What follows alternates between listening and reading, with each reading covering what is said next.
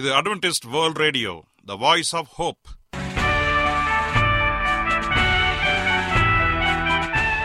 வணக்கம் அன்பான வானொலி நேயர்களே, உங்கள் அனைவரையும் கர்த்தராகிய ஆண்டவர் இயேசுவின் நாமத்திலே வாழ்த்தி எங்களது இன்றைய ஒளிபரப்பை கேட்க உங்களை அன்போடு வரவேற்கிறோம். பரலோக வாழ்க்கைக்கு வழிகாட்டக்கூடிய எங்களது ஒளிபரப்பில் இன்று இடம்பெற இருக்கும் நிகழ்ச்சிகள்: உடல் ஆரோக்கியத்தை குறித்த செய்திகள், ஆன்மீக சிந்தனைக்கான தேவ செய்திகள் மற்றும் காதுக்கு இனிய கீதங்கள். இன்றைய உலகில் வியாதிகளின் எண்ணிக்கையை கணக்கிட முடியாது. ஒவ்வொரு நாளிலும் பேர் தெரியாத பல பல வியாதிகளால் மனிதர்கள் இறந்து வருவதை காண்கிறோம். இந்த சூழ்நிலையில் நீங்கள் ஆரோக்கியமாக இருக்க வேண்டுமென நாங்கள் விரும்புகிறோம். அதற்கு முன்பதாக ஓர் இனிய பாடல்களை கேட்டு மகிழ்வோம்.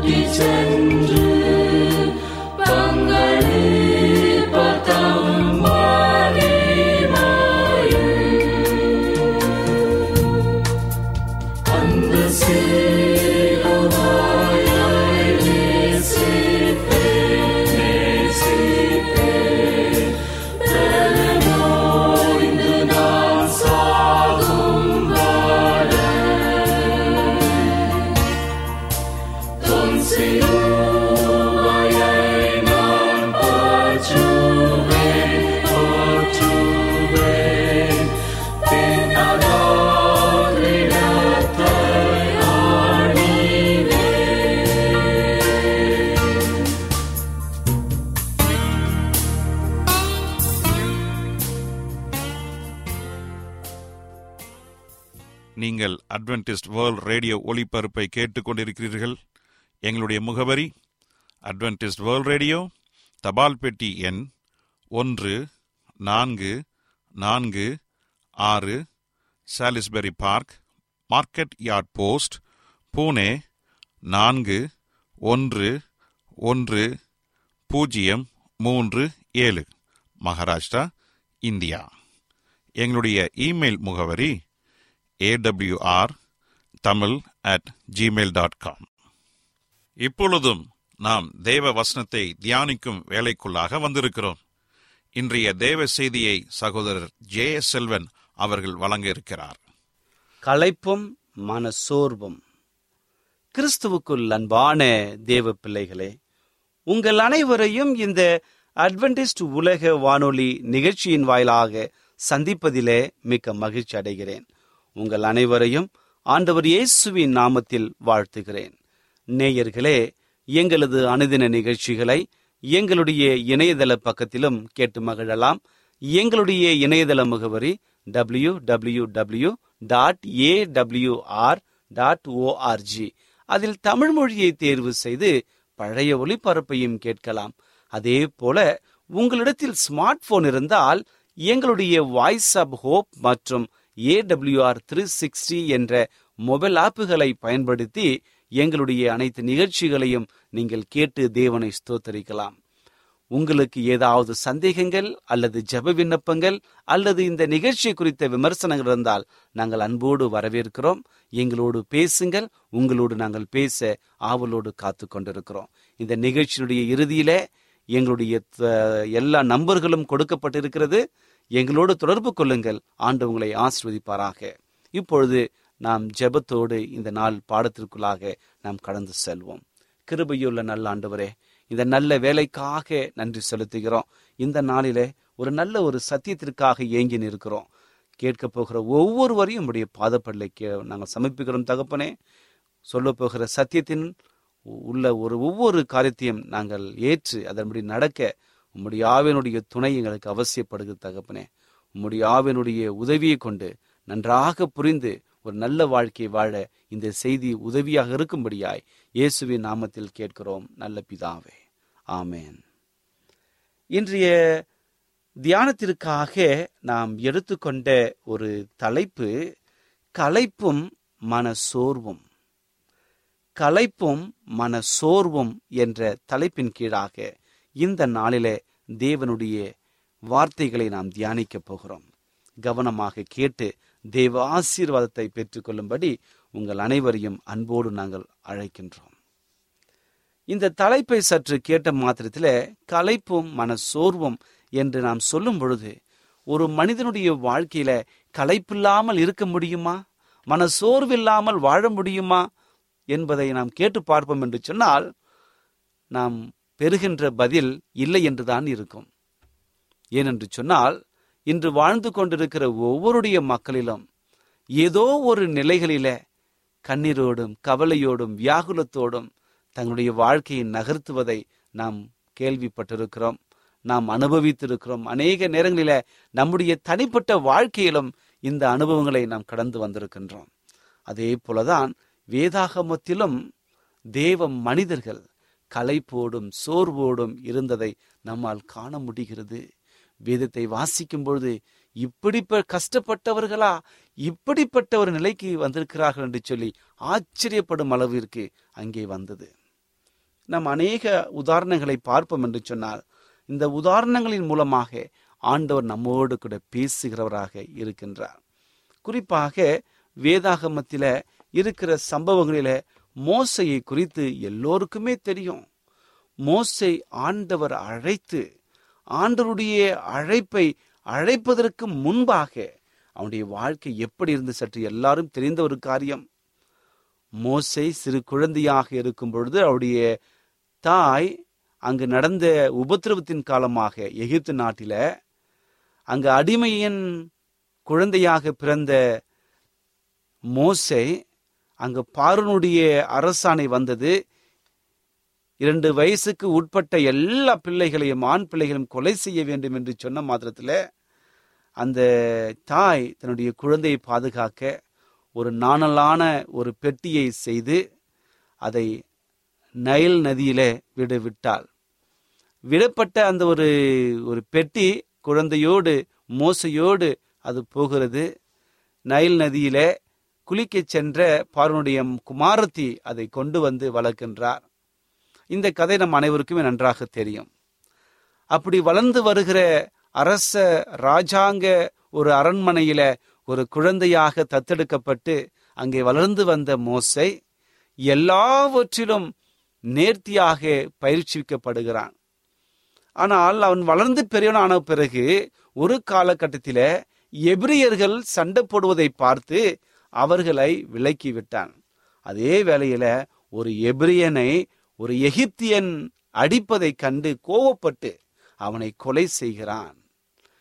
இதை பார்த்த ஒரு மற்ற எபிரியன், இன்னும் ஒரு நாள் எபிரியனுக்குள்ளேயே சண்டை வருகிறது, இதை தடை செய்ய போன மோசே அவர்கள் சொன்னது, அவர்களை அந்த எகிப்தியனை கொலை செய்தது போல என்னையும் எங்களையும் கொலை செய்யாதே என்று சொல்லி வேண்டிக் கொண்டதினால மோசை பயத்தோடு, ஐயோ நாம் செய்த அந்த தவறு ஒரு கொலை செய்து விட்டேனே, அது பார்வோனுக்கு தெரிந்துவிடுமே என்று சொல்லி அவன் அந்த இடத்தை விட்டு தப்பித்து செல்கிறான். அவன் வனாந்திரத்தின் வழியாக நடந்து நடந்து ஓடி ஓடி இலைப்படைந்து களைப்படைந்து இலைப்பாறுதல் இல்லாமல் தண்ணீர் இல்லாமல் உணவில்லாமல் நடந்து நடந்து போய்கொண்டு சம வனாந்திரத்தின் வழியாக சமவெளி வழியாக நடந்து போகிறான். அங்கே போகிற மாத்திரத்தில் எத்ரோவின் குமாரத்திகள் ஆடுகள் மேய்த்து கொண்டிருப்பதை பார்த்து அங்கு அவர்களோடு ஐக்கியமாகி அங்கு எத்ரோவின் குமாரத்தியை அவன் மனம் முடித்து அங்கே வாழ்கிற அனுபவங்கள்.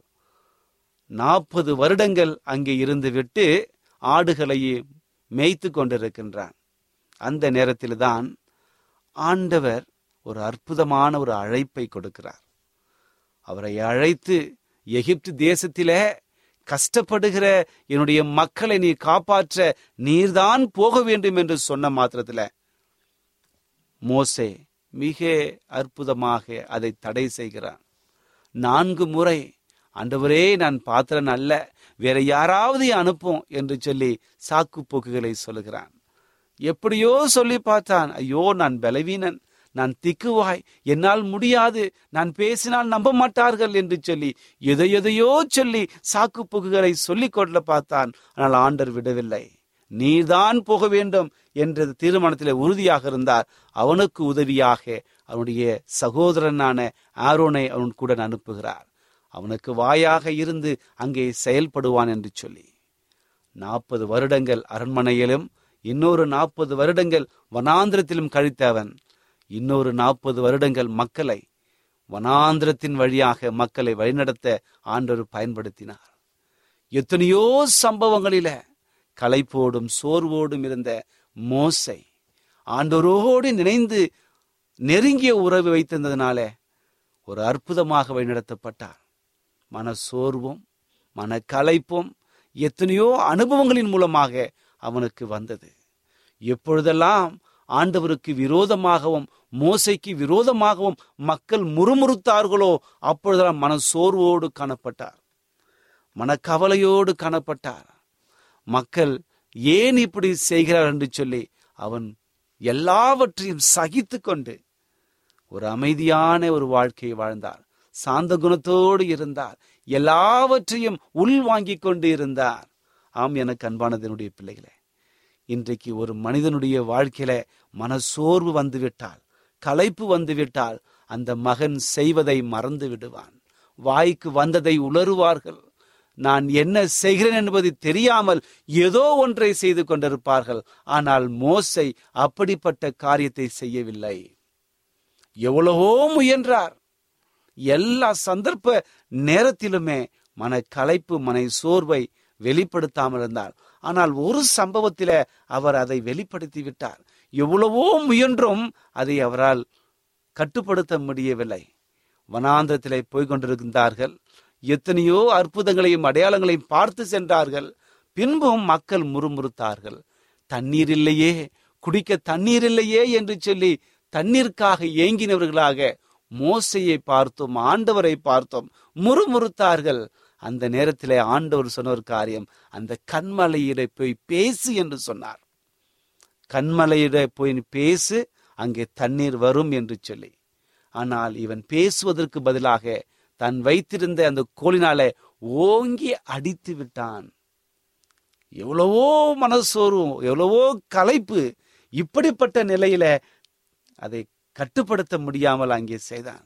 அதனுடைய விளைவாக அவர்கள் போக வேண்டிய கானான் தேசத்தை மோசையினால் போக முடியவில்லை.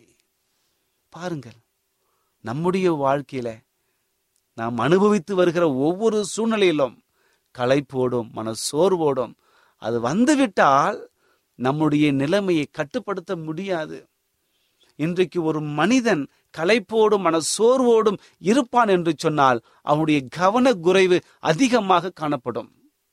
அவன் செய்கிறது என்ன என்று சொல்லி அவனுக்கே தெரியாது. ஒரு குடும்ப தலைவன் கவலையோடும் மன சோர்வோடும் இருந்தான் என்று சொன்னால் அந்த குடும்பத்தில் இருக்கின்ற பிள்ளைகள் பாதிக்கப்படுவார்கள். பிள்ளையை சார்ந்து இருக்கின்ற எல்லாமும் பாதிக்கப்படும். அதே போல மனைவியும் பாதிக்கப்படுவார். ஆகவே குடும்ப தலைவர்கள் மிக ஜாக்கிரதையாக இருக்க வேண்டும்.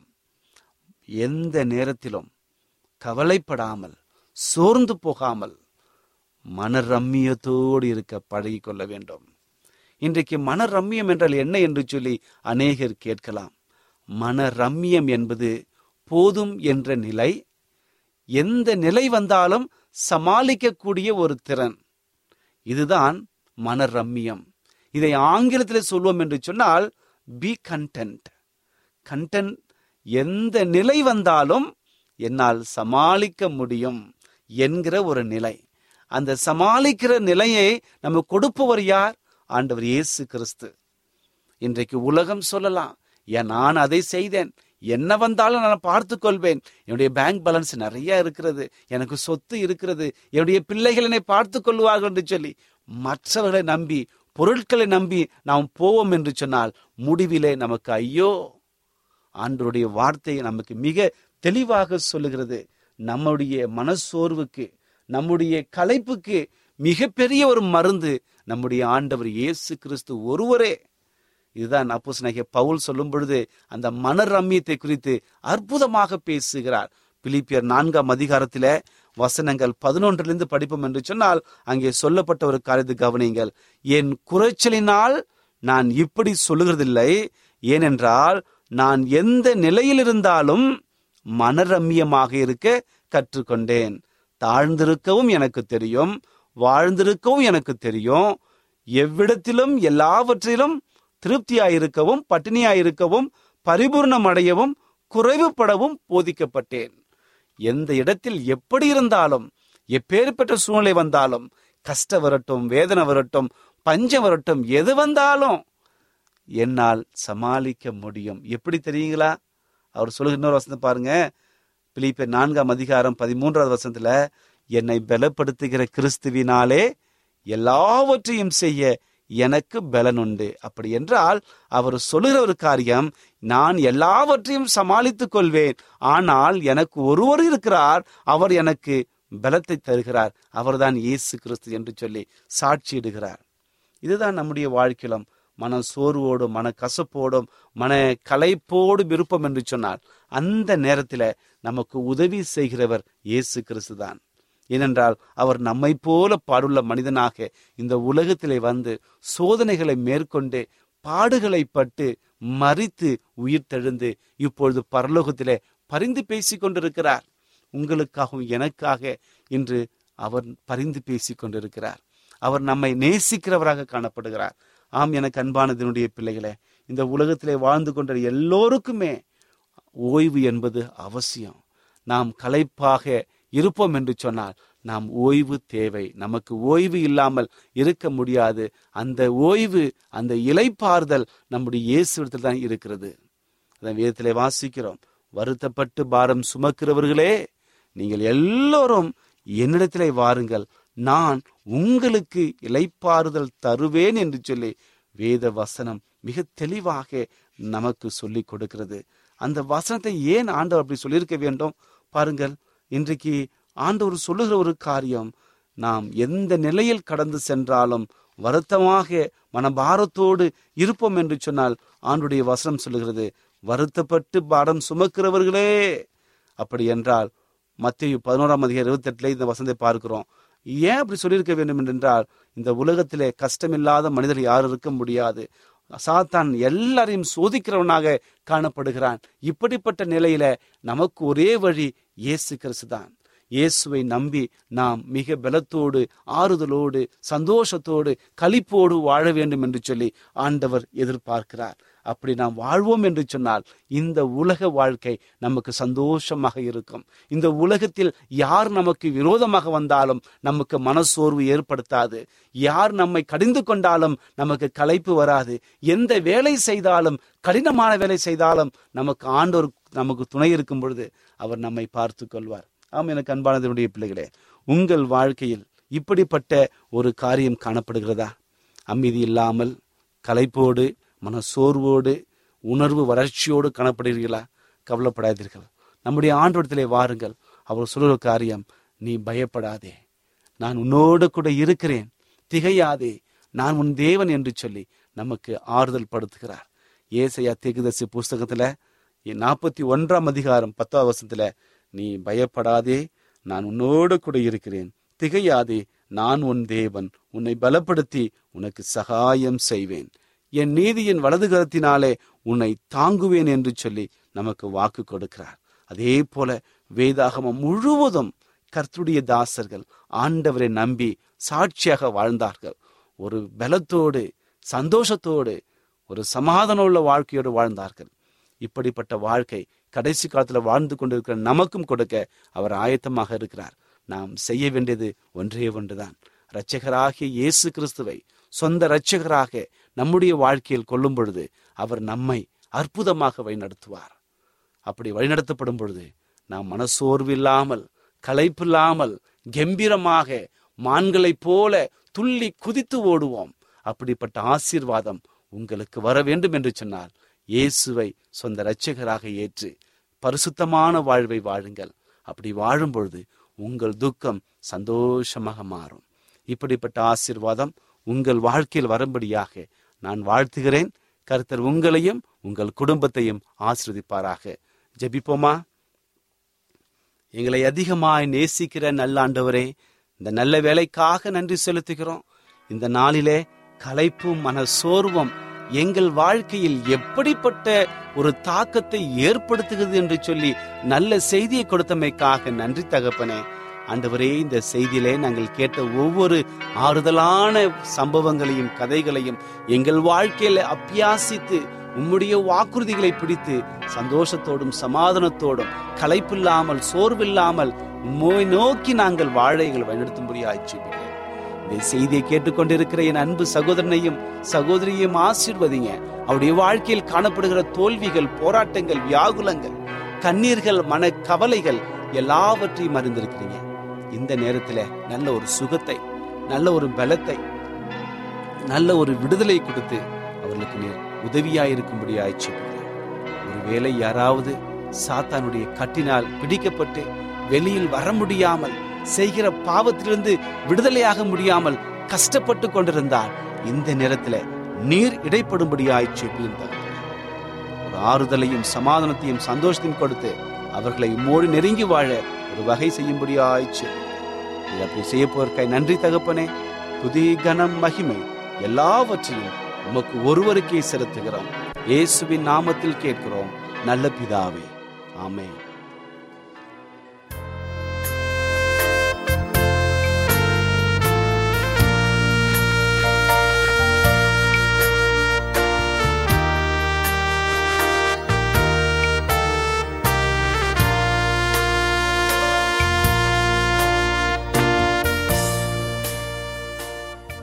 என்ன நேயர்களே, இன்றைய தேவ செய்தி உங்களுக்கு ஆசீர்வாதமாக இருந்திருக்கும் என்று நாங்கள் கர்த்தருக்குள் நம்புகிறோம். எங்களுடைய இன்றைய ஒளிபரப்பின் மூலமாக நீங்கள் கேட்டு பயனடைந்த நன்மைகளையும் சாட்சிகளையும் எங்களுடைய நிகழ்ச்சியை குறித்த உங்களுடைய கருத்துகளையும் விமர்சனங்களையும் எங்களுக்கு எழுதி அனுப்புமாறு உங்களை அன்புடன் வேண்டிக் கொள்கிறோம்.